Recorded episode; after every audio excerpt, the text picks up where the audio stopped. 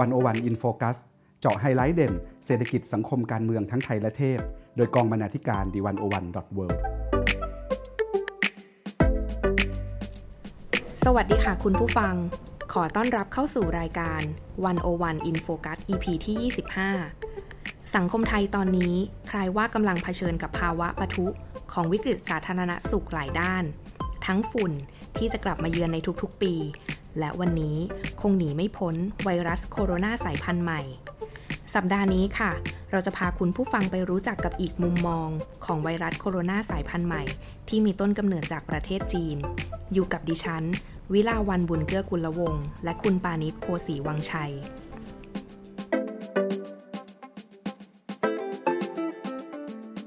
สวัสดีค่ะคุณปานิช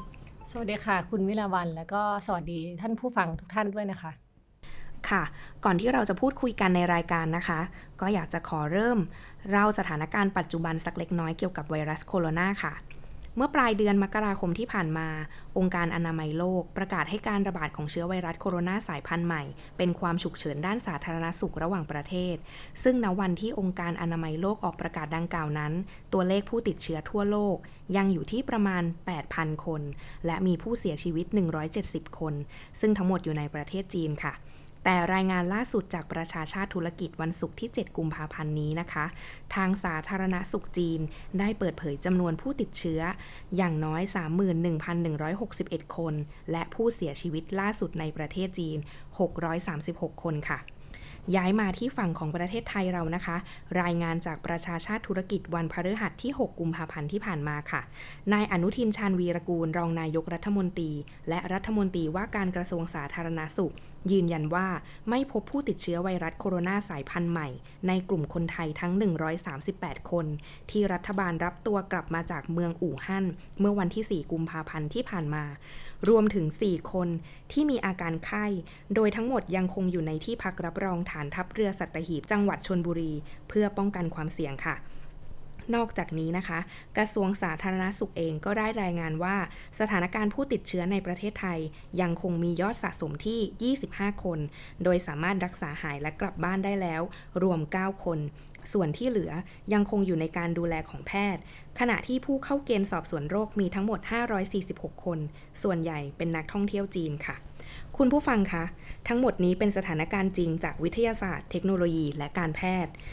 วันโอวันอินโฟกัส EP นี้จะพาคุณผู้ฟังไปสำรวจแง่มุมของโรคระบาด ผ่านแว่นตาของมนุษยวิทยาค่ะ โดยวันจันทร์ที่ผ่านมานะคะ คุณปานิชได้พูดคุยกับอาจารย์นิติภาวครพันธ์ในรายการวันโอวันวันออนวัน EP ที่ 103 ตอนอ่านโรคระบาดผ่านแว่นตามนุษยวิทยา คุณปานิชช่วยเล่าให้เราฟังหน่อยค่ะว่า โรคระบาดที่มันฟังดูไม่น่าจะมีมุมมองไหนอธิบายได้ นอกจากวิทยาศาสตร์และการแพทย์ทำไมมนุษยวิทยาถึงมีคำตอบกับเรื่องนี้คะค่ะ ก็อย่างที่คุณวิลาวันพูดนะคะ ว่าเวลาคนให้ความสนใจเนี่ยมันจะสนใจเรื่องทางการแพทย์ทางวิทยาศาสตร์มากกว่า แต่ว่าจริง ๆ แล้วเนี่ยโรคระบาดค่ะมีความเชื่อมโยงกับสังคมการเมือง แล้วก็ประวัติศาสตร์ของมนุษย์มาอย่างยาวนานนะคะ เลยจะขอ สรุปสิ่งที่อาจารย์นิติพูดให้ฟังประมาณ 5 ประเด็นแล้วกันนะคะ แต่ว่าจริง ๆ อาจารย์นิติพูดไปน่าสนใจมาก อาจารย์นิติบอกว่าโรคโรคระบาดเนี่ยมันไม่ใช่ของใหม่นะคะขออนุญาตหยิบโค้ดอาจารย์นิติมา อาจารย์นิติบอกว่า ผมคิดว่าโรคระบาดก็คือความตาย ไม่มากก็น้อยมันมีคนตาย แล้วมันก็อยู่ชีวิตกับชีวิตเรามานานแล้วคำว่าระบาดเป็นคำเก่ามีมาเป็น 3,000 ปีแล้ว แต่ความหมายเปลี่ยนไปตามยุคสมัย คนแต่ละยุคมองโรคระบาดไม่เหมือนกันนะคะ ทีนี้จะย้อนเข้าไปย้อนกลับไปว่าโรคระบาดเนี่ยมันเริ่มในช่วงศตวรรษที่ 19 นะคะ คือเป็นความเข้าใจที่ขึ้นอยู่กับวิทยาศาสตร์ แล้วพอเรามีเทคโนโลยีมากขึ้นเนี่ย เราเห็นในสิ่งที่เราไม่เคยเห็นค่ะ เพราะว่าเรามีกล้องจุลทรรศน์ที่ทำให้เราเห็นเชื้อโรคต่างๆ ได้เนี่ยทำให้มนุษย์เชื่อว่าเหตุที่คนเราเจ็บป่วยเนี่ยก็เพราะว่ามีเชื้อโรค มีไวรัส มีมีแบคทีเรียนะคะ สิ่งพวกนี้มันต้องการชีวิตเราด้วยการกินชีวิตเรา ถามว่าก่อนหน้าที่มนุษย์จะเห็นเชื้อโรคเนี่ย มนุษย์ไม่เข้าเข้าใจไม่ได้นะคะว่าโรคภัยมันมาอยู่กับเราได้ยังไงนะคะอาจจะมองเป็นทางความเชื่อทางอะไรมากขึ้น ทีนี้เนี่ยสิ่งที่น่าสนใจก็คือว่าอาจารย์นิติบอกว่าถ้าเรามองไปตลอดประวัติศาสตร์ของมนุษย์เนี่ยมันมีโรคระบาดเกิดขึ้นตลอดเวลานะคะ ทั้งกาฬโรคอหิวาตกโรควัณโรค มีตัวอย่างเยอะมากที่โรคระบาดได้ฆ่าชีวิตมนุษย์ไปหลายล้านคน ซึ่งอาจจะมากกว่าไวรัสโคโรนาที่เกิดขึ้นนี้แล้วด้วยซ้ำนะคะ อย่างที่เราก็รู้กัน ทีนี้เนี่ย อาจารย์นิติบอกว่าโรคระบาดไม่ใช่ของใหม่ สิ่งที่ใหม่คือเชื้อโรค ไวรัสตัวใหม่ ๆ ที่โผล่ขึ้นมา อืม คือตอนนี้ความรู้ทางวิทยาศาสตร์ของเราตอนนี้สามารถจัดการกับเชื้อโรคเก่าๆได้ค่ะ ก็คือเหมือนว่าเดี๋ยวนี้เราไม่เห็นว่าจะมีใครเป็นโรคอะฮิวาแล้วอย่างเงี้ยนะคะ แต่ว่าไวรัสตัวใหม่ๆ อย่างไอโคโรนาเนี่ย เรากำลังหาวิธีกันอยู่อืมทีนี้เนี่ย แม้ว่าความรู้เราจะจัดการได้แล้วเนี่ย แต่ไม่ได้แปลว่าเชื้อโรคหรือผู้ร้ายตัวใหม่ จะไม่ปรากฏตัวออกมาค่ะ อืมค่ะ นี่ก็เป็นโค้ดแรก ๆ นะคะ ของอาจารย์นิติที่ได้พูดคุยกันในรายการวันโอวันวันออนวันแต่นอกจากนี้แล้วนะคะ อาจารย์นิติเนี่ยยังเป็นคอลัมนิสต์ หน้าใหม่ในเว็บ one one w o r l d ด้วยนะคะ ทีนี้งานชิ้นแรกที่อาจารย์นิติได้เขียนให้แก่เว็บ one one w o r l d นั่นก็คือเรื่องโรคหัดฆาตกรผู้หวนกลับมา แล้วก็คิดว่าเรื่องนี้ก็มีความใกล้ชิดกับไวรัสโคโรนาด้วยเช่นกัน อยากให้คุณปานิดได้เล่าให้พวกเราฟังเพิ่มเติมค่ะ ค่ะ ก็อย่างที่กล่าวไปนะคะว่าจริง ๆ โรคระบาดไม่ใช่ของใหม่ที่ใหม่ก็คือตัวเชื้อโรค ทีเนี้ยมันจะมีโรค เดิมๆที่กลับมา แต่ว่าเหมือนไป transform ตัวเองกลับมาแล้วแบบว่าอาจจะโหดกว่าเดิมหรืออะไรแบบนี้นะคะ ซึ่งโรคหัดเนี่ยเคยเกิดขึ้นแล้วแล้วก็กลับมาอีกครั้ง แต่ว่าข่าวในไทยอาจจะไม่ค่อยได้พูดถึงเท่าไหร่นะคะเดี๋ยจะขอหยิบยกที่อาจารย์นิติเขียนเล่าในบทความให้ฟังนะคะ เขาบอกว่ามันมีข่าวใหญ่ข่าวหนึ่งใน BBC News ออนไลน์นะคะ เมื่อต้นเดือนธันวาคมที่ผ่านมา ก็คือประมาณเดือนที่แล้วนะคะเขาบอกว่ามันมีข่าวการระบาดของโรคหัดที่เกิดขึ้นอย่างกว้างขวาง แล้วก็ฆ่าชีวิตของผู้คนเป็นจำนวนจำนวนมากในหลายประเทศนะคะเขาบอกว่าในปี 2018 เนี่ยมีคนตายจากโรคนี้มากกว่า 140,000 คนทั่วโลก ซึ่งเอาจริง ๆ แล้วถ้าเทียบตัวเลขเนี่ยเยอะกว่าที่ติดจากไวรัสโคโรนาณตอนนี้นะคะมาก แล้วก็บอกว่าโดยผู้เสียชีวิตส่วนใหญ่เนี่ยเป็นเด็กที่มีอายุต่ำกว่า 5 ปี น่าสนใจตรงประเด็นนี้ค่ะ เขาบอกว่าอ่ามันมีความเชื่อบางอย่างนะคะ ที่เชื่อว่าการที่เด็กเด็กไม่จำเป็นต้องรับวัคซีนก็ได้ มันก็เลยทำให้เกิดแบบคล้ายว่ามีเด็กที่ติดเชื้อมากขึ้นนะคะ เขาบอกว่าอุปสรรคสำคัญเนี่ย มันไม่ใช่ว่าเด็กไม่รับการฉีดฉีดวัคซีนนะ ไม่ใช่เพราะว่ามีวัคซีนไม่พอนะคะ แต่ว่าเป็นเพราะความเข้าใจผิดของพ่อแม่เด็ก เช่นกรณีของพ่อแม่ชาวฟิลิปปินส์ที่อาศัยอยู่ในสลัมนะคะ เขาต้องสูญเสียลูกถึง 2 คนด้วยโรคหัด เพราะว่ามีการเผยแพร่ข้อมูลผิดๆว่า การฉีดวัคซีนเนี่ยอาจทำให้เด็กล้มป่วย พ่อแม่ของเด็กก็เลยไม่พาลูกไปฉีดวัคซีน จนสุดท้ายลูกก็ติดอย่างนี้นะคะ ทีนี้เนี่ยไอความเข้าใจผิดเหล่านี้มันเกิดไม่ได้เกิดแค่เฉพาะกับคนยากจนเท่านั้นนะคะ แต่ว่ามันเกิดขึ้นกับพ่อแม่จำนวนมากทั่วโลกค่ะ อันนี้เป็นอย่างหนึ่งให้เห็นว่ามนุษย์เนี่ยมีการพยายามทำความเข้าใจโรคระบาด ในทางการแพทย์ก็จริงนะคะ แต่ว่าในทางสังคมการเมืองแล้วมันก็ยังมีประเด็นรอบข้างอยู่ที่ส่งผลให้คนอาจจะเข้าไม่ถึงการรักษาหรืออะไรแบบนี้นะคะ เราจะเห็นประวัติศาสตร์ ทีนี้เนี่ย อาจารย์นิติก็เลยพาเราย้อนกลับไปรู้จักโรคระบาดจะย้อนประวัติศาสตร์โรคระบาดให้ฟังนิดนึงนะคะ เพราะว่าคิดว่าน่าจะเป็นพื้นฐานที่ผู้ฟังฟังแล้วน่าจะสนุกแล้วก็ได้ความรู้พอสมควรค่ะเราเริ่มต้นจากประวัติศาสตร์ของโรคหัดก่อนนะคะ เขาบอกว่า ในบางเว็บไซต์บางแห่งระบุ เอกสารชิ้นแรกที่ค้นพบเกี่ยวกับโรคหัด เป็นรายงานของหมอเปอร์เซียผู้หนึ่งนะคะ ซึ่งไม่ได้มีการระบุชื่อไว้ เขาได้เขียนถึงโรคนี้ตั้งแต่คริสต์ศตวรรษที่ 9 นะคะ แต่ว่าต้องรออีกหลายศตวรรษกว่าที่เราจะรู้ว่าโรคนี้ติดต่อได้อย่างไรนะคะ ในคศ 1757 ค่ะ แพทย์ชาวสกอตแลนด์นามฟรานซิสโฮมได้สาธิตให้เห็นว่าหัดเกิดขึ้นจากการติดเชื้อในโลหิตของผู้ป่วย แต่ก็ไม่มีวิธีป้องกันการแพร่ระบาดของโรค จนกระทั่งปี 1963 นะคะ ในสหรัฐอเมริกา มีการคิดค้นวัคซีนป้องกันโรคหัดได้สำเร็จ และได้รับใบอนุญาตจากทางการนะคะ หลังจากนั้นอีก 5 ปีเนี่ยวัคซีนป้องกันโรคหัดจึงถูกนำมาใช้อย่างจริงจังค่ะ เราก็จะเห็นว่า เออ มันก็ดีนี่ เราก็มีการทำวัคซีนป้องกันแล้วอะไรเงี้ยนะคะ แต่ว่ามันก็ยังมีคนพื้นเมืองหรือ อะไรเงี้ยที่ยังเข้าไม่ถึงเขาก็ยังเสียชีวิตจำนวนมากนะคะ ทีนี้มันมีอีกประเด็นหนึ่งที่น่าสนใจก็คือว่าเวลาเราพูดถึงเรื่องโรคระบาดเนี่ยเราอาจจะคิดถึงในบางประเทศที่อาจจะยากจนหรือแบบว่าอยู่ในที่ที่ไม่ค่อยสะอาดอะไรแบบนี้นะคะ แต่ว่ามันมีประเด็นก็คือว่าคนยุโรปเนี่ยคนผิวขาวเนี่ยที่อพยพเข้าไปอยู่ในทวีปอื่นเนี่ยคือคนที่พาโรคระบาดเข้าไปด้วย อืม อย่างนี้นะคะ เขาบอกว่ามันมีเรื่องราวตรงนี้ค่ะ ในปี 1765 เนี่ย เกิดการโรคระบาดเกิดการระบาดของโรคหัดเนี่ย มันเกิดจากการที่คนยุโรปอพยพเข้าไปอยู่ในทวีปอเมริกานะคะ เพราะว่าโดยก่อนหน้าที่จะเกิดการติดต่อสัมพันธ์กับคนยุโรปเนี่ยชนพื้นพื้นเมืองในทวีปอเมริกาไม่เคยล้มป่วยด้วยโรคหัดเลยค่ะ จึงอาจกล่าวได้ว่าหัดเป็นเชื้อโรคที่คนยุโรปนำมาสู่คนพื้นเมือง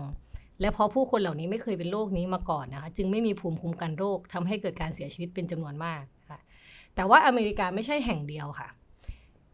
ไม่ใช่แห่งเดียวที่ชนพื้นเมืองจำนวนมากเจ็บป่วยเพราะเพราะโรคระบาดจากคนยุโรปนะคะ แต่ว่ามันมีอีกเยอะมากเลย เดี๋ยวจะจะยกตัวอย่างมาสักหนึ่งถึงสอง พื้นที่แล้วกันนะคะ ก่อนที่เราจะขยับไปประเด็นอื่น อาจารย์นิตินะคะ หยิบเอาเรื่องของชนพื้นเมืองที่อยู่กระจัดกระจายตามเกาะต่างๆ ในมหาสมุทรแปซิฟิกนะคะเขาบอกว่ามีข้อมูลระบุว่าเมื่อคนผิวขาวเข้ามาติดต่อกับคนพื้นเมืองในคิดศตวรรษที่ 19 เนี่ยผลกระทบจากการติดต่อหรือความสัมพันธ์นี้มีหลายประการนะคะหนึ่งในนั้นคือการล้มป่วยของชนพื้นเมืองต่างๆ ที่ติดมาจากคนยุโรป เช่น เกิดการระบาด ของโรคหัดอย่างรุนแรงที่เกาะฟิจิในปี 1875 นะคะ แล้วก็ปรากฏในที่อื่นๆ เช่นเกาะฮาวาย ตองงา ซามัว โรตูมา นะคะ ส่งผลให้ประชากรราวหนึ่งใน 4 เสียชีวิตนะคะ โดยเฉพาะอย่างยิ่งในหมู่เกาะที่อยู่ห่างไกล แล้วก็โรคบิดมีรายงานในคิศักราช1804 นะคะ เกิดการระบาดของโรคบิดในเกาะฮาวายนะคะ ฮาวายนี่เจอหลายโรคเลยฆ่าชีวิตคนพื้นเมืองไปราว 5,000 ถึง 15,000 คนนะคะ จนผู้ที่ยังมีชีวิตอยู่เนี่ยไม่สามารถฝังศพเหล่านี้ได้หมดนะคะ มีข้อสันนิษฐานว่าการระบาดนี้เกิดจากเชื้อโรค เชื้อโรคบิดชิเกลล่านะคะ ซึ่งแพร่กระจายจากผู้ป่วยผ่านเลือดและหนอง โดยลูกเรือในเรือที่เดินทางจากหมู่เกาะโซโลมอน สู่ฮาวาย ในคิดศักราช 1890 นะคะ ครึ่งหนึ่งของจำนวนผู้ป่วยเสียชีวิตลงภายใน 4-10 วันอเอาแค่ว่าหัดกับบิดเนี่ยก็ ร้ายแรงมาก ๆ แล้วนะคะคิดคิดไม่ออกเลยว่าถ้าเราไปอยู่ในสภาวะแบบนั้น เราจะรับมือกับมันยังไงนะคะ แล้วก็อีกอันนึงค่ะโรคเนี้ยจริง ๆ เราได้ยินบ่อยมากแล้วก็ยังมีอยู่นะคะ คือคือโรคไข้หวัดใหญ่เขาบอกว่าไข้หวัดใหญ่เนี่ยเกิดการระบาดอย่างรุนแรงในหมู่เกาะแปซิฟิกในปี 1890 และปี 1918 นะคะ ซึ่งก็สันนิษฐานอีกอะว่า การระบาดอาจเกิดขึ้นจากผู้ป่วยที่โดยสารมากับเรือเดินสมุทร มีข้อสังเกตว่าการระบาดของโรคนี้ในคิดศักราช 1918 ถึง 1920 เนี่ย หรือที่รู้จักกันในนาม Spanish flu เนี่ย flu เนี่ยนะคะ ที่ระบาดไปทั่วโลกเนี่ยฆ่าชีวิตผู้คนไปราว 50 ล้านคนนะคะ และอาจสูงถึงร้อยล้านคนโดยประมาณ ส่งผลให้เกิดอัตราการตายที่แตกต่างกันมาก ระหว่างผู้ที่อพยพมาจากที่อื่น แล้วก็ชนพื้นเมืองในเกาะฟิจินิวซีแลนด์ฮาวายเลยนะคะ แต่ว่าในบางพื้นที่เช่นเกาะนิวเวย์เนี่ย นิวกินี แล้วก็หมู่เกาะมาเชลเนี่ยเกิดการระบาดของไข้หวัดใหญ่หลังจากการระบาดครั้งใหญ่ในปี 1918 ถึง 1920 อีกนานหลายทศวรรษนะคะก็ข้อมูลเหล่านี้นะคะก็จะทำให้เราเห็นว่าโรคระบาดมันไม่ใช่ของใหม่จริง ๆ มันอยู่กับมนุษย์มาอย่างยาวนาน แล้วก็เชื่อมสัมพันธ์กับการเดินทางของคนแต่ละชนเผ่าชนชาติ วิถีชีวิตต่างๆนะคะ ก็เรื่องแบบนี้ก็ยังมีอีก อีกมากนะคะ แต่ว่าเราก็เล่าประวัติเบื้องต้นเท่านี้ก่อน ถ้าเกิดท่านผู้ฟังสนใจเนี่ยก็สามารถไปอ่านได้ที่บทความชื่อโรคหัดฆาตกรผู้หวนกลับมาได้ค่ะค่ะ เราก็จะเห็นนะคะว่าจริง ๆ แล้วความสัมพันธ์ในการมองโรคระบาดผ่านแว่นตามนุษยวิทยาเนี่ยมันเชื่อมโยงกันยังไง นั่นก็คือการติดต่อสัมพันธ์กันในในระดับประวัติศาสตร์เลยนะคะ ที่เราเห็นทีนี้ค่ะอออาจารย์นิติเนี่ย ก็เหมือนได้พูดถึงลักษณะพฤติกรรมในสังคมยุคใหม่อยู่เหมือนกัน ว่าเออมันมันเป็นพฤติกรรมของคนอะที่มนุษยวิทยามองเนี่ย มันเกิดอะไรขึ้นเกี่ยวกับโรคระบาด คุณปานีช่วยเพิ่มเติมตรงนี้ให้เราฟังหน่อยค่ะค่ะ อันนี้ก็เป็นอีกประเด็นที่น่าสนใจนะคะ ที่เราก็อย่างพูดกันคุยกันว่า จริง ๆ แล้วเนี่ยอาจไวรัสที่เกิดขึ้นเนี่ยเป็นเพราะว่าคนจีนเนี่ยกินอาหาร ที่ทำมาจากสัตว์ป่าอะไรอย่างนี้นะคะ ก็อาจารย์นิติก็ขยายประเด็นเรื่องนี้ค่ะว่า นอกจากเรื่องสัตว์ป่าแล้วเนี่ยมันมีเรื่องของ climate change นะคะ ที่มีผลต่อการทำให้เกิดเชื้อโรคใหม่ ๆ อืม เช่น การเพิ่มขึ้นของคาร์บอนไดออกไซด์เนี่ยจะมีผลกับการเกิดเชื้อโรคหรือเปล่าอะไรเงี้ยค่ะก็ประเด็นนี้กัน บางคนเชื่อว่าน่าจะมีพวก ฝุ่นละอองต่างๆ การใช้สารเคมีต่างๆ การสูญเสียพื้นที่ป่าเนี่ยเออมันย่อมมีผลกระทบกับสิ่งแวดล้อมแน่นอนนะคะ ทีนี้เนี่ยในประเทศตะวันตก โดยเฉพาะองค์การอนามัยโลก เขาให้ความสำคัญมากกับการที่คนไปเกี่ยวข้องกับสัตว์มากขึ้นแน่นอนว่ามนุษย์กับสัตว์นี่อยู่คู่กันมาตลอดนะคะ แล้วก็มีการแลกเปลี่ยนเชื้อโรคกันไปมาอยู่แล้วนะแต่ว่าในกรณีล่าสุดเนี่ยที่จีนมีการค้าสัตว์ป่าในตลาดเนี่ยทำให้มีการคิดว่า อาจเป็นแหล่งกำเนิดไวรัสระบาดนะคะ เพราะว่าคนในบริโภคสัตว์ป่าเหมือนที่กล่าวไปข้างต้นนะคะ เชื้อโรคที่อยู่ในสัตว์พวกนี้เนี่ย ถ้าคนไม่ไปยุ่งกับมันเนี่ย มันก็จะจะอยู่ของมันแบบนั้น แต่ว่านี่คือสิ่งที่หลายคนกังวล เพราะว่าเราไปทำลายป่ามากขึ้น จึงเกิดเชื้อโรคที่แพร่จากสัตว์มาสู่คน แล้วก็กลายพันธุ์จากคนสู่คนนะคะ อันเนี้ยในแง่หนึ่งเนี่ยมันเป็นอาจารย์นิติบอกว่าในแง่หนึ่งมันเป็นผลจากพฤติกรรมของมนุษย์ที่เปลี่ยนไปนะคะ อาจารย์บอกว่าผมคิดว่าร้อยปีที่แล้วเนี่ย คงไม่มีคนไปเที่ยวป่าแบบในสมัยนี้ เพราะคนยังเชื่อว่าป่าเป็นที่อยู่ของสัตว์ป่าหรือพูดผีอะไรก็แล้วแต่ แต่ว่าทุกวันนี้ทุกคนอยากไปเที่ยวป่า อยากไปกางเต็นท์นอน อยากไปดูนก บางคนบอกว่าสมัยนี้ป่าสะอาด อาจารย์นิติก็ตั้งคำถามว่า แล้วคุณรู้ได้อย่างไรว่าสัตว์แต่ละตัวไม่มีเชื้อโรคนะคะอาจารย์ก็ให้ข้อเสนอว่า ผมคิดว่ามันควรต้องมีการขีดเส้น หรืออย่างน้อยก็ทำอะไรบางอย่างที่เป็นการป้องกันว่า ถ้าคุณเข้าไปในป่านะคุณต้องเตรียมตัวอย่างไรสำหรับผมไม่เห็นว่าจะมีเหตุผลอะไรที่คนเราจะต้องไปยุ่งกับสัตว์ป่ามากขนาดนั้นนะคะการยุ่งกับสัตว์ป่าเนี่ยในแง่หนึ่ง เพราะเราอยู่ในซีกโลกตะวันออก อาจรู้สึกเป็นเรื่องธรรมดานะคะ คนจีนอาจรู้สึกว่าการกินสัตว์ป่าเป็นเรื่องธรรมดา แต่อีกซีกโลกที่อเมริกาเหนือหรือแคนาดา การกินสัตว์ป่าแทบจะหมดไปแล้ว โดยเฉพาะพวก hunter หรือพวกล่าสัตว์มีจำนวนลดลงจริง ๆ อืม ทำไมถึงลดลงนะคะอาจารย์ก็บอกว่ามีสมสมมติฐานว่าคนรุ่นใหม่ไม่ happy ในการล่าสัตว์เหมือนคนรุ่นเก่า แล้วคนรุ่นใหม่ก็มีความเป็นนักอนุรักษ์มากขึ้นค่ะประเด็นนี้ก็น่าสนใจมากเพราะว่ามีทั้งเรื่องของการอนุรักษ์ธรรมชาติ แล้วก็เรื่องของการไม่เข้าไปยุ่งกับสัตว์ป่านะคะ ค่ะ ก็นั่นก็เป็นความคิดเห็นของอาจารย์นิตินะคะ เกี่ยวกับพฤติกรรมมนุษย์ยุคใหม่นี้ที่ เริ่มเข้าไปเกี่ยวข้องกับป่าและสัตว์ป่านะคะ นอกจากนี้แล้วนะคะ คอลัมนิสต์อีกท่านหนึ่งนะคะ ในวันวันดอทเวนะก็คืออคุณเพชรมโนปวิทย์นะคะ ก็เป็นคนที่เขียนคอลัมน์เกี่ยวกับธรรมชาติสิ่งแวดล้อมให้กับวันวันอยู่เรื่อยๆนะคะ ซึ่งคุณเพชรเองนะคะ ก็เพิ่งได้เขียนชิ้นล่าสุดนะคะ ลงไปเมื่อวันที่ 30 มกราคมค่ะ นั่นคือเป็นชื่อชิ้นงานที่ว่าวิกฤตโรคอุบัติใหม่กับการค้าสัตว์ป่าค่ะ อยากให้คุณปานิดนะคะ ช่วยเล่าให้พวกเราฟังเลยค่ะว่า ความคิดเห็นของคุณเพชรเกี่ยวกับเรื่องการค้าสัตว์ป่า และไวรัสโคโรนาที่กำลังเกิดขึ้นอยู่ณตอนนี้เป็นอย่างไรบ้างค่ะ โอเคค่ะ ก็อย่างที่เรากล่าวกันไปแล้วนะคะ เบื้องต้นทีนี้คุณเพชรเนี่ยเขาก็พูดถึง คล้ายๆอาจารย์นิติว่าจริง ๆ แล้วไวรัสมันมีมากมายอยู่ในสัตว์ป่านะคะ โดยไม่ได้เป็นอันตรายต่อตัวสัตว์หรือสิ่งแวดล้อมเลย จนกระทั่งมนุษย์เนี่ยไปไปยุ่งกับมัน แล้วมันเกิดการกลายพันธุ์นะคะเขาบอกว่า การนำสัตว์ป่า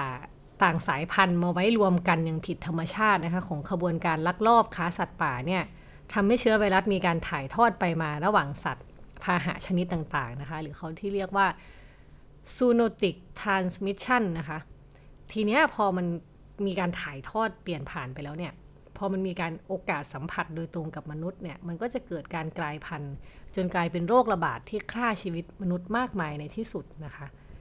แน่นอนว่าไวรัสโคโรนาที่อู่ฮั่นเนี่ยไม่ใช่กรณีแรกนะคะ แล้วก็จะไม่ใช่อันนี้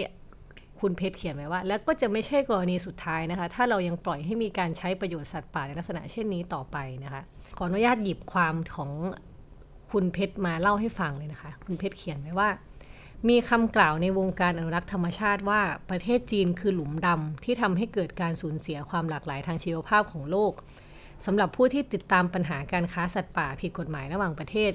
คำกล่าวดังกล่าวเป็นจริงอย่างที่สุด เพราะหากติดตามดูเส้นทางการลักลอบค้าสัตว์ป่าหลัก ๆ ทั้งหมดดูแล้ว แทบจะกล่าวได้ว่าถนนทุกสายล้วนมุ่งหน้าสู่ประเทศจีนค่ะ อันนี้ต่อไปนะคะจะเป็นโค้ดคำพูดของดรอลิซาเบธเบนเน็ตนะคะรองประธานฝ่ายอนุรักษ์ชนิดพันธุ์ของสมาคมอนุรักษ์สัตว์ป่านะคะดรอลิซาเบธเนี่ยกล่าวว่า ความเชื่อและค่านิยมที่ฝังลึกมาเป็นพันๆปีของคนจีนในการบริโภคสัตว์ป่า และการใช้ชิ้นส่วนต่างๆ ของสัตว์ป่ามาทำยาแผนโบราณ บวกกับจำนวนประชากรภายในประเทศกว่าพันล้านคน คือ 2 ปัจจัยหลักที่ทำให้เกิดความต้องการใช้สัตว์ป่าในปริมาณมหาศาล ตัวอย่างเช่น ลิ่นนับหมื่นๆตัวที่ขนมาจากมาเลเซีย งูและเต่าน้ำจืดเป็นตันๆ ส่งทางเครื่องบินจากอินโดนีเซีย งาช้างแกะสลักจากไทย กระดูกเสือจากพม่าและจีน หูฉลามและม้าน้ำจากทั่วโลก จุดหมายปลายทางแทบทั้งหมดของสินค้าเหล่านี้อยู่ที่เมืองจีนไม่ต้องแปลกใจเลยว่าที่นี่เป็นตลาดค้าขายสัตว์ป่าที่ใหญ่ที่สุดในโลกนะคะ ทีนี้เนี่ยเราก็อย่างที่รู้กันว่าไอ้ตลาดสัตว์ป่าเนี่ยมันก็ก้าวกระโดดพร้อม ๆ กันกับช่วงที่เศรษฐกิจจีนเติบโตอย่างมากในช่วง 20 ปีที่ผ่านมานะคะ พอมันเฟื่องฟูแล้วมันก็ยิ่งนำมาสู่การเอาเอาสัตว์มารวมกันนะคะพอสัตว์มารวมกันมาก ๆ มันก็ส่งผลให้เกิดโรคใหม่ขึ้นมา หรือไวรัสที่กลายพันธุ์ใหม่ขึ้นมาอย่างนี้นะคะ คุณเพชรเนี่ยยกตัวอย่างเรื่องโรคซานะคะที่ผ่านมาที่เพิ่งผ่านมาไม่นาน แล้วก็ดูเหมือนว่า เรายังจัดการกับมันได้ไม่ดีพอนะคะ ก็คือว่าเมื่อปี 2003 เนี่ยโรคซาเนี่ยมีผู้ติดเชื้อใน 26 ประเทศนะคะ มีผู้เสียชีวิตกว่า 800 คน สร้างความเสียหายให้เศรษฐกิจโลกไม่น้อยกว่า 2,000 ล้านบาทนะคะ ซึ่งจริง ๆ ต้นต่อเนี่ยมีหลักฐานยืนยันชัดเจนว่าโรคซามีต้นต่อจากการติดเชื้อจากสัตว์สู่คนนะคะ ก็คือมาจากค้างคาว โดยมีสัตว์ในกลุ่มชะมดอีเห็นเป็นตัวกลางที่ส่งต่อเชื้อโรคจากค้างคาวมายังมนุษย์อีกทอดหนึ่งนะคะ เพราะว่ายังมีการค้าขายชะมดอีเห็นเพื่อการบริโภคในประเทศจีนอย่างแพร่หลายนะคะ แม้ว่าจะผิดกฎหมายก็ตาม ทีเนี้ยพอเรามาดูว่าโรคร้ายต่างๆ ที่เกิดขึ้นเนี่ยหลายโรคนะคะที่ที่มีต้นตอมาจากสัตว์ป่าเลย เช่นโรคซานะคะก็คือติดมาจากชะมด โรคเอดเนี่ยติดมาจากชิมเปนซี แล้วก็อีโบลา ยังไม่รู้ต้นกำเนิดที่แท้จริงนะคะ แต่คาดว่าจะติดจากลิงที่เป็นพาหะนะคะ ทีนี้พอเรารู้ปัญหาแล้วนะคะ ก็มีนักอนุรักษ์แล้วก็นักวิทยาศาสตร์ผู้เชี่ยวชาญด้านสุขอนามัยอีก 10 ประเทศนะคะ เคยออกแถลงการถึงรัฐบาลแล้วก็องค์การนานาชาติ ให้มีการดำเนินการอย่างเร่งด่วนเกี่ยวกับปัญหาการค้าสัตว์ป่า ซึ่งมีส่วนสำคัญที่ทำให้เกิดโรคระบาดในยุคปัจจุบันนะคะ โดยเรียกร้องทั้งหมด 5 ข้อนะคะ เขาบอกว่า 1. ต้องมีการให้ความรู้แก่สาธารณชนอย่างทั่วถึงเกี่ยวกับความสัมพันธ์ของการค้าสัตว์ป่า และการแพร่ระบาดของโรค 2. มีระบบการตรวจสอบสภาพสัตว์ป่าที่ถูกค้าขาย และเชื้อไวรัสที่พบในสัตว์ป่า 3. เพิ่มมาตรการควบคุมโรคอย่างเข้มงวด โดยเฉพาะการนำเข้าสัตว์จากต่างประเทศ 4. ปรับปรุงกฎหมายให้เข้มแข็ง และบังคับใช้กฎหมายอย่างจริงจัง เพื่อปราบปรามขบวนการลักลอบค้าสัตว์ป่า และ 5. นะคะ สนับสนุนงานวิจัยที่ศึกษาเกี่ยวกับการแพร่ระบาดของเชื้อโรคในสัตว์ชนิดต่างๆนะคะแล้วก็เห็นปัญหาแล้วก็เห็นหนทางแก้ปัญหาที่พยายามจะทำกันอยู่นะคะ ก็คิดว่านอกจากเรื่องทางการแพทย์แล้วไอ้เรื่องทางเศรษฐกิจสังคมเนี่ยก็ส่งผลมากจริง ๆ ค่ะ ค่ะเราจะเห็นว่านะคะจากในชิ้นงานของคุณเพชรนะคะ ที่ได้มีคำกล่าวถึงดรอลิซาเบธเบนเนตนะคะ ที่เป็นรองประธานฝ่ายอนุรักษ์ชนิดพันธุ์ของสมาคมอนุรักษ์สัตว์ป่าเนี่ยคำกล่าวที่ดรอลิซาเบธพูดถึงเนี่ยจริง ๆ มันคล้ายกับเป็นมุมมอง ที่เขาตั้งข้อสังเกตเกี่ยวกับความเชื่อของคนจีน ที่มีการ รับประทานสัตว์ป่าเนาะเพื่อเพื่อความเชื่อตรงเนี้ยมันก็คล้ายๆกับว่าเป็นวิธีการหนึ่งที่นักมนุษยวิทยาเนี่ยใช้ในการเข้าใจสังคมนั้นๆ ด้วยเหมือนกันนะคะ ทีนี้ค่ะ อีกประเด็นหนึ่งที่อาจารย์นิติได้ตั้งข้อสังเกตไว้หลังจากที่เกิดวิกฤตต่างๆนะคะ จะพูดได้ว่าตั้งแต่ PM 2.5 เลยด้วยซ้ำและตอนนี้ไวรัสโคโรนานะคะ เราเห็นแล้วว่าหลายๆ คนเนี่ยก็ให้ความสำคัญกับมันมากขึ้น แต่ทีนี้เนี่ย สภาพเศรษฐกิจสังคมชนชั้นต่าง ๆ ของคนเราในสังคมเนี่ย เรามีรายได้ที่ไม่เท่ากัน เรามีการเข้าถึงอะไรต่างๆ ที่เรียกได้ว่าจริง ๆ มันยังไม่ค่อยทั่วถึงสักเท่าไหร่ นั่นอาจจะเป็นที่มาของความเหลื่อมล้ำหรือเปล่าคะคุณปานิชค่ะก็อย่างที่คุณวิลาวันพูดไปเมื่อกี้นะคะไอ้เรื่องเรื่องความเหลื่อมล้ำในวิกฤตเนี่ยจริง ๆ มันไม่ใช่แค่เรื่องโรคระบาดเนาะทุกครั้งที่เกิดวิกฤตก็ดูเหมือนว่า การเข้าถึงทั้งการรักษาพยาบาล ความปลอดภัยในชีวิตอะไรก็ จะอยู่ในมือของคนที่มีอำนาจจ่าย หรือว่ามีฐานะทางสังคมที่ดีกว่านะคะ อาจารย์นิติก็บอกว่า โรคระบาดเนี่ยมีนัยยะแสดงให้เห็นถึงความเหลื่อมล้ำในสังคมนะคะ ยกตัวอย่างง่ายๆ เวลาเกิดโรคระบาดเนี่ย คนจนจะเข้าถึงบริการทางสาธารณสุขได้ไหมเอออาจารย์บอกว่ายากแค่เอาแค่ซื้อหน้ากากใส่ก็แพงมากแล้ว ยังไม่นับว่าเวลาเจ็บป่วยเนี่ยจะเข้าโรงพยาบาลได้อย่างไรนะคะ ของไทยก็อาจจะดีหน่อยที่มีนโยบาย 30 บาทรักษาทุกโรคนะคะ แต่ว่าถ้าไม่มีก็ไม่รู้ว่าคนยากจนเนี่ยจะมีโอกาสเข้าถึงการรักษาพยาบาลได้ขนาดไหนนะคะเลยจะขอยกโค้ดอาจารย์นิติมาสรุปประเด็นนี้ได้อย่างน่าสนใจ อาจารย์บอกว่าสถานการณ์โรคระบาดเนี่ยทำให้เห็นความเหลื่อมล้ำ หรือความไม่เท่าเทียมกันของสังคมมากตามไปด้วย และจะยิ่งถ่างมากขึ้นเรื่อยๆ เพราะคนรวยจะทำทุกวิถีทาง ในการเข้าถึงความปลอดภัยที่ดีกว่า สถานการณ์โรคระบาดไม่ได้สะท้อนเฉพาะแค่เรื่องทางการแพทย์เท่านั้นค่ะ ค่ะ และนอกจากมุมมองที่เป็นเรื่องของความเหลื่อมล้ำแล้วเนี่ย ไม่แน่ใจว่าอาจารย์นิติยังได้พูดถึงประเด็นอื่น ๆ เพิ่มเติมอีกไหมคะ ค่ะนอกเหนือจากเรื่องความเหลื่อมล้ำในฐานะทางทางเศรษฐกิจแล้วนะคะ ก็ยังมีเรื่องของการเหยียดเชื้อชาติเกิดขึ้นด้วยค่ะ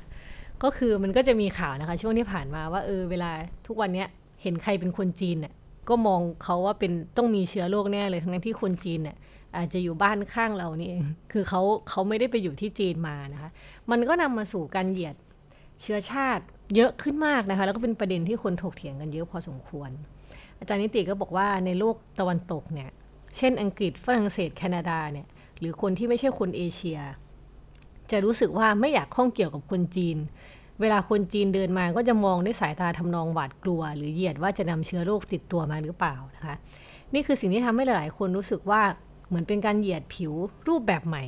แทนที่จะไปดูถูกเรื่องสีผิว ก็ไปดูถูกว่าเป็นตัวเชื้อโรคแทนนะคะแต่คนจีนที่ใช้ชีวิตอยู่ในตะวันตกตั้งแต่แรกเนี่ยก็มีเยอะอยู่แล้ว เช่นที่ไชน่าทาวของสหรัฐเนี่ย คือเขาก็อยู่ด้วยกันเหมือนที่กล่าวด้วยต้นเขาไม่ได้มาจากที่ไหนเขาไม่ได้ไปเห็นไปได้ไปเจอเชื้อโรคมากกว่าคนอเมริกาด้วยซ้ำนะคะนี่ก็เป็นสิ่งที่นักมนุษยมนุษยวิทยาควรเข้าไปทำความเข้าใจนะคะ ทีนี้เนี่ยอาจารย์นิติก็บอกว่าประเด็นนี้เนี่ยคิดว่ามันมีหัวเชื้ออยู่แล้ว ก็คือว่าในศตวรรษที่ 19เนี่ยคนจีนไปอยู่ในสังคมตะวันตกเยอะมาก ไม่ว่าจะเป็นอเมริกาเหนือนิวซีแลนด์อังกฤษ คนจีนจะถูกดูถูกเป็นธรรมดาว่าเป็นพวกสกปรกหรือเป็นพวกกินของประหลาดนะคะ พอคนจีนเริ่มสูบฝิ่นก็ถูกมองว่าเป็นพวกติดยา ทั้งที่อังกฤษเป็นคนเอาฝิ่นเข้ามาเองนะคะ เพราะฉะนั้นอาจารย์นิติเห็นว่ามุมมองเรื่องการเหยียดเนี่ยไม่ได้ต่างกัน คือถูกมองว่าน่ารังเกียจเหมือนกัน สาเหตุที่ทำให้เกลียดไม่เหมือนกัน คือจากเมื่อก่อนที่คนจีนถูกมองเป็นพวกคนจนติดยา พอสมัยนี้คนจีนรวยแล้วก็ยังถูกมองว่าเป็นตัวเชื้อโรคค่ะ ค่ะ และประเด็นสุดท้ายนะคะ ความรับผิดชอบของรัฐที่เราอาศัยอยู่ไม่ว่าจะเป็นประเทศไหนก็ตามเนี่ยในฝั่งมุมมองของอาจารย์นิติ อาจารย์นิติมองว่ายังไงบ้าง เพราะว่าอย่างอัปเดตสถานการณ์ล่าสุดนะคะก็คือทางรัฐบาลเนี่ยก็ได้จัดแจงให้หน่วยงานรัฐเนี่ยนะคะ เริ่มแจกหน้ากากแหละข่าวที่ได้ยินมาเนี่ยก็คือมีจำนวนประมาณ 45,000 ชิ้น ซึ่งถามว่ามัน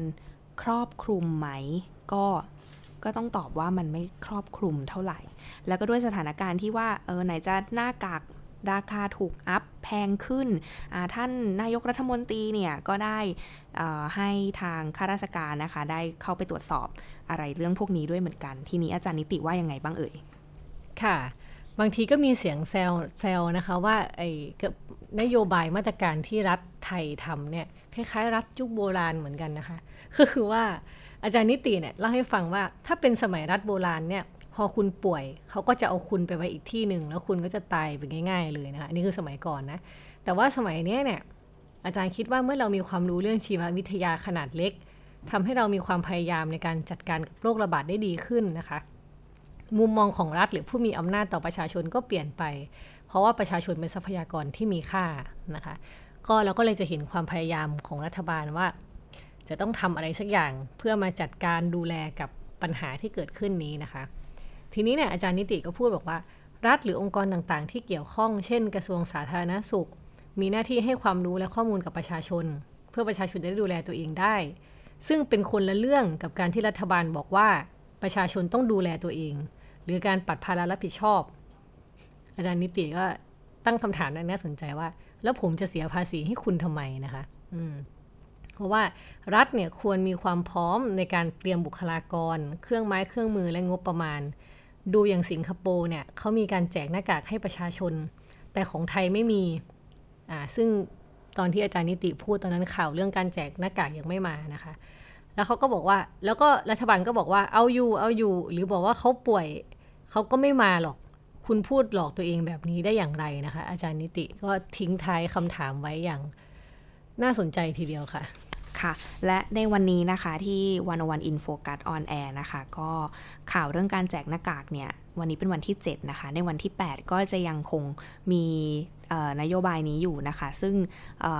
รัฐจะแจกที่ส่วนไหนบ้างเนี่ย ส่วนใหญ่ก็จะเป็นใน เส้นของ BTS แล้วก็กรุงเทพชั้นในนะคะ ใครสนใจก็ลองติดตามข่าวกันดูนะคะ และทั้งหมดนี้นะคะก็คือการมองไวรัสโคโรนาสายพันธุ์ใหม่ ผ่านแว่นตาของมนุษยวิทยาค่ะสำหรับคุณผู้ฟังที่สนใจและอยากจะย้อนกลับไปอ่านงานทั้งหมดที่เราสองคนได้พูดถึงนะคะ ก็สามารถเข้าไปอ่านได้ที่ d 1 0 1 w o r l d นะคะสำหรับวันนี้ สวัสดีค่ะ สวัสดีค่ะ